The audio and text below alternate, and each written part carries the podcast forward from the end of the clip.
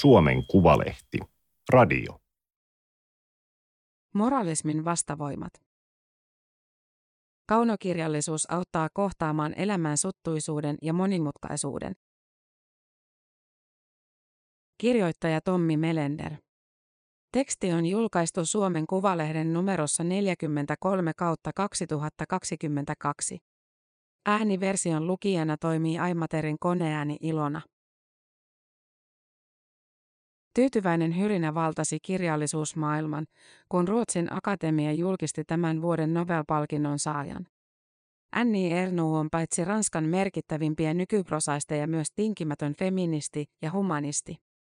Ernauxn teoksissa ilmenee idealistinen tendenssi, jota Alfred Nobelin testamentti edellyttää palkittavalta kirjailijalta. Vedonlyöntitoimistot listasivat etukäteen suosikiksi toisen ranskalaisen, Michel Houellebecqin. Hänen palkitsemisensa olisi epäilemättä aiheuttanut samanlaisen skandaalin kuin Serbien sotarikosten vähättelystä syytetyn Peter Handken kolmen vuoden takainen Nobel. Jos Ernu edustaa ranskalaisen nykykirjallisuuden päiväpuolta, Houellebecq kuuluu sen yöpuoleen. Houellebecq on antimoderni hahmo, joka suhtautuu vihamielisesti edistyksellisiin ihanteisiin. Nykypäivän vasemmistolla ei ole hänen mielestään muuta annettavaa kuin dogmaattinen antirasismi. Naiset puolestaan ovat parhaimmillaan tyydyttäessään miestä. Kun Houellebecq julkaisi islamisoituvasta Ranskasta kertovan romaanin Alistuminen, suomentanut Lotta Toivanen, Liberation-lehti kirjoitti, että hän palauttaa vaaralliset äärioikeistolaiset ajatukset ranskalaiseen kirjallisuuteen. Se oli liioittelua. Yöpuolen ainekset eivät ole koskaan hävinneet ranskalaisesta kirjallisuudesta. Ne elää rehottavat ilman Houellebecqiäkin. Kuluneen kesän keskustelun aiheeksi Ranskassa nousi Louis Ferdinand Selinen 1894-1961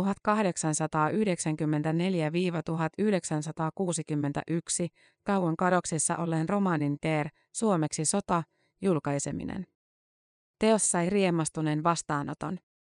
Kriitikot ylistivät sitä mestariteokseksi ja kirjakaupat ovat myyneet sitä yli 150 000 kappaletta. Selin teki läpimurtonsa 1932 ilmestyneellä esikoisromaanillaan Niin kauas kuin yötä riittää, suomentanut Jukka Mannerkorpi. Elistykselliset piirit lukivat sitä sodan ja kolonialismin vastaisena teoksena ja näkivät Selinessä katukielisen tyylitaiturin, työväenluokan Marcel Proustin. Ylistys vaihtui halveksunnaksi, kun Selin julkaisi kolme juutalaisvastaista pamflettia vuosina 1937-1941.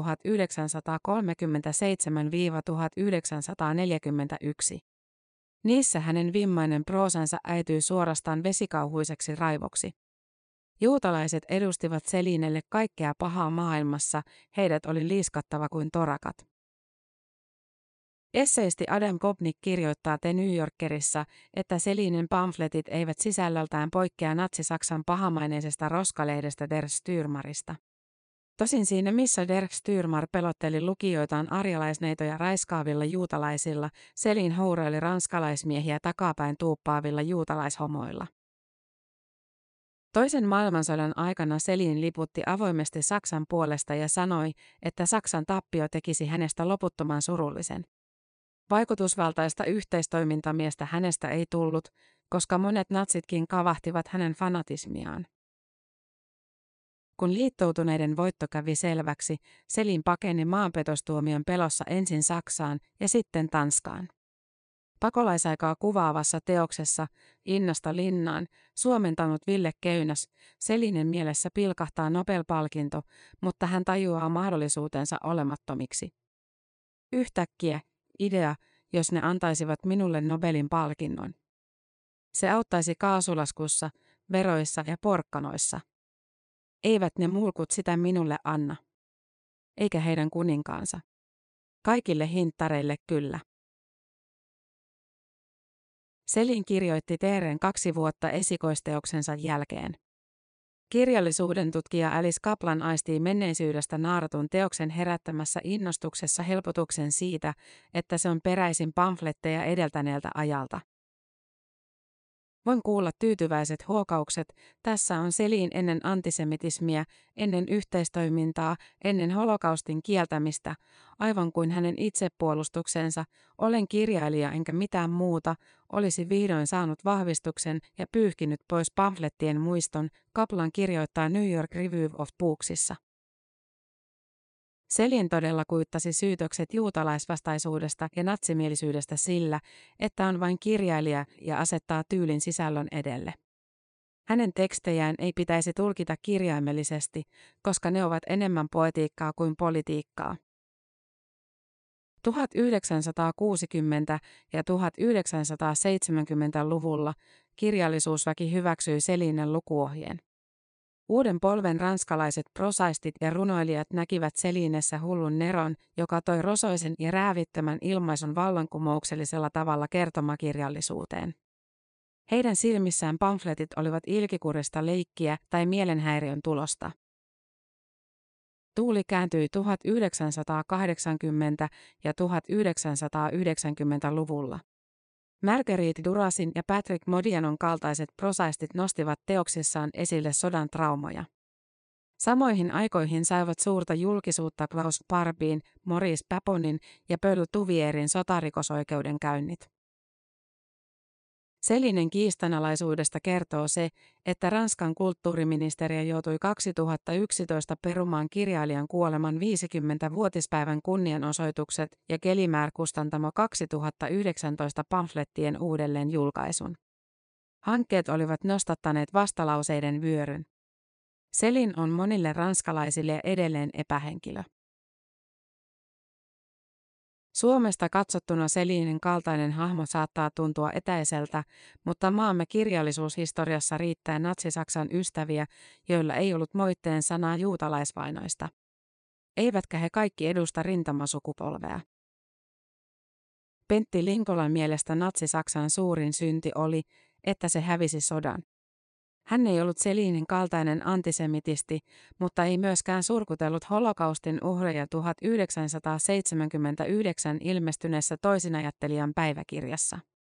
Kai meidän on 1970-luvulla jo kyettävä fasisminkin uudelleenarviointiin ja tunnustettava se palvelus, minkä tuo filosofia jo 30 vuotta sitten teki vapauttaessaan maapallon kymmenien miljoonien ylensyövien eurooppalaisten kuormituksesta, niistä kuuden miljoonan lähes ihanteellisen kivuttomalla, elinympäristöä haittaamattomalla tavalla. Linkola ei erotellut juutalaisia ja ei-juutalaisia, vaan esitti kaikista ihmisistä saman yleispätevän määritelmän, liikaa. Ihmisvihansa hän toi esille yhtä suorasukaisesti kuin Seliin, mutta vanhanaikaisen asiaproosan ystävänä käytti sen ilmaisemiseen punnitumpia virkkeitä. Jos Selin väitti olevansa vain kirjailija, Linkola väitti, ettei ole kirjailija ensinkään. Hän ei olisi halunnut näperrellä sanoilla, vaan muuttaa kaiken. Tässä mielessä Linkola on radikaalimpi kuin Selin. Varmaan hän olisi ollut myös vaarallisempi, jos olisi päässyt toteuttamaan ajatuksensa käytännössä. Joukkotuho olisi koskenut muitakin kuin juutalaisia. On silmiinpistävää, että Linkolaa ihailevat kirjallisuusihmiset kohtelevat häntä niin kuin Selin olisi halunnut itseään kohtelevan. He asettavat Linkolan teksteissä tyylin asioiden edelle ja näkevät kiihkomielisen ekofasistin sijasta herkän ornitologin, joka kirjoittaa riipaisevan surullisia virkkeitä tehotalouden runtelemista luonnonmaisemista. Linkolaa on mahdoton hyväksyä kokonaan, niin suuri kirjailija hän on, kirjoittaa Antti Nyleen, vihan ja katkeruuden esseissä. Kun Linkola puhui väkivallasta ratkaisuna, demokratiasta kuoleman uskontona ja ihmisoikeuksista kohtalokkaana aatehistoriallisena hairahduksena, hän ei leikitellyt tyylikeinoilla, vaan tarkoitti jokaista sanaa kirjaimellisesti. Suomalainen kulttuuriväki antoi fasismin ihailun ja joukkotuhon haikailun anteeksi, koska piti Linkolaa mestarillisena sanankäyttäjänä ja vakaumuksellisena elämänsuojelijana. Poliittiset ajatukset olivat säröäntä, jonka saattoi vaimentaa taustalle. Linkolan saamat palkinnot, tunnustukset ja huomionosoitukset eivät herättäneet vastalauseiden vyöryä. Hän ei ole ollut Suomen selin, hän oli maamme virallinen toisinajattelija. Kuluneen kesän Selin keskustelu nosti tapetille kysymyksen tekijän ja teoksen välisestä suhteesta. Sosiologi Giselle Sapiron mukaan kysymystä on perinteisesti lähestytty kahdesta vastakkaisesta katsantokannasta, moralistisesta ja esteettisestä. Moralistin mielestä kirjoja ei voi lukea irrallaan kirjailijan persoonasta, kun taas esteetikon mielestä voi. Moralisti kieltäytyy näkemästä kirjoja itsenäisinä taideteoksina ja sokeuttaa itsensä poetiikalle. Esteetikko ei suostu näkemään kirjoja muuna kuin itsenäisinä taideteoksina ja sokeuttaa itsensä politiikalle. Tämä on toki yksinkertaistus. Useimmat lukijat varmaankin häilyvät näiden katsantokantojen välissä. Se on hyvä paikka, koska jos totuus jostain löytyy, niin sieltä. Tekijän ja teoksen suhteesta on mahdoton sanoa mitään ehdottoman tarkkaa. Paljonko August Strindbergin teksteihin vaikutti hänen naisvihamielisyytensä? Knut Hamsunin teoksiin hänen Hitlerin ihailunsa. Flannery O'Connorin proosaan hänen väitetty rasisminsa. Selvää on, että kirjailijoiden tuomitseminen on sitä helpompaa, mitä tiukemmin heidät niittää kiinni teoksiinsa.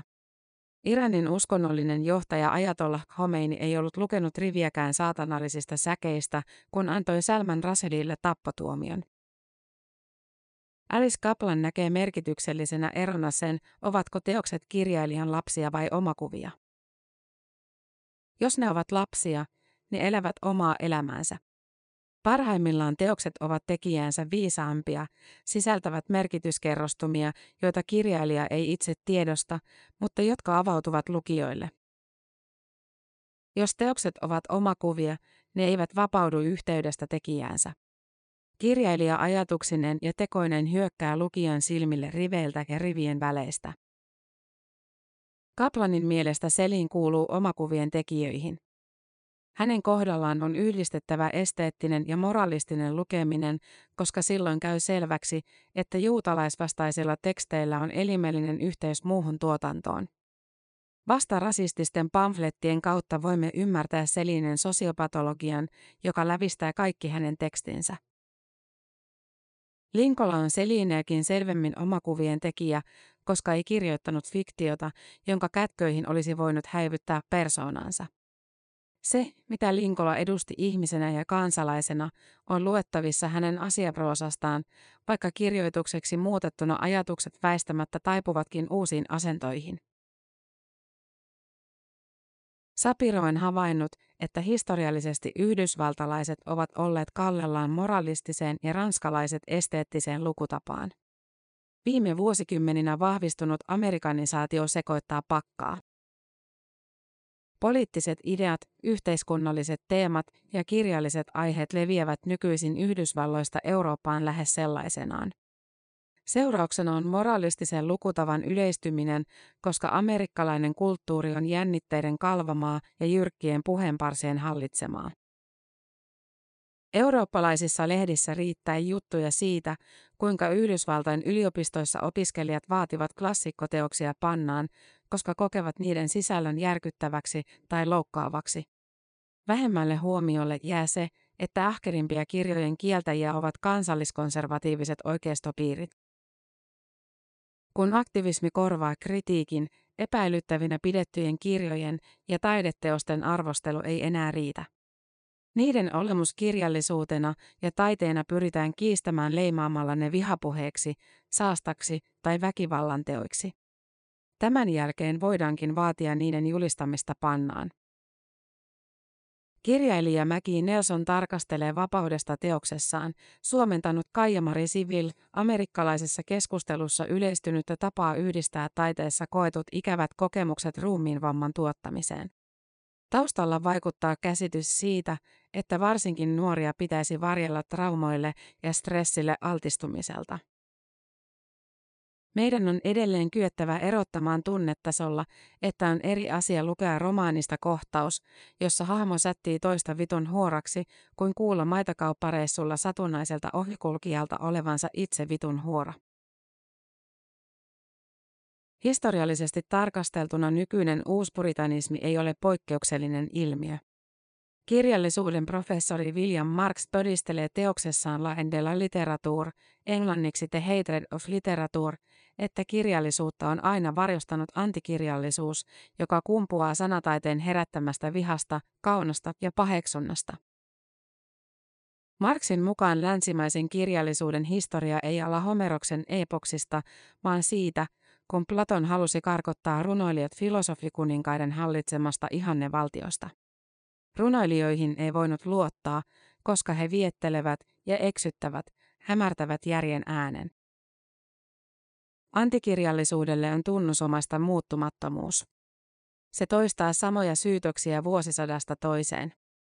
Kun puoluepamput ja yritysjohtajat vähättelevät romaaneja joutaviksi sepitteiksi tai kun papit ja aktivistit kiivailevat vääränlaisia ajatuksia vastaan, he tekevät samaa kuin Platon antiikin Kreikassa. Haluavat poistaa kirjallisuuden ihanne maailmastaan tai ainakin katkoa siltä kulmahampaat. Kaunokirjalliset tekstit ovat ongelmallisia, koska edes hyveellisimmät niistä eivät välttämättä tarjoa moraalisia opetuksia, William Marx kirjoittaa. Toki proosasta ja runoudesta voi saada positiivisia aineksia maailmankuvaan, mutta yhtä tärkeää on se, että kaunokirjallisuus auttaa kohtaamaan elämän suttuisuuden ja monimutkaisuuden. Kaltaiselleni ihmiselle, joka on kasvanut liberaalien ja humanististen arvojen kyllästämässä maailmassa, tekee hyvää lukea Selinen ja Lincoln kaltaisia yöpuolen kirjailijoita, jotka hyökkäävät armottomasti näitä arvoja vastaan. He eivät päästä helpolla, eivät tarjoa sopua ja sovitusta, vaan korkeintaan katkeraa lohtua. Tämä oli Suomen Kuvalehden juttu, moralismin vastavoimat. Ääniversion lukijana toimi Aimaterin koneääni Ilona. Tilaa Suomen Kuvalehti osoitteesta suomenkuvalehti.fi kautta tilaa.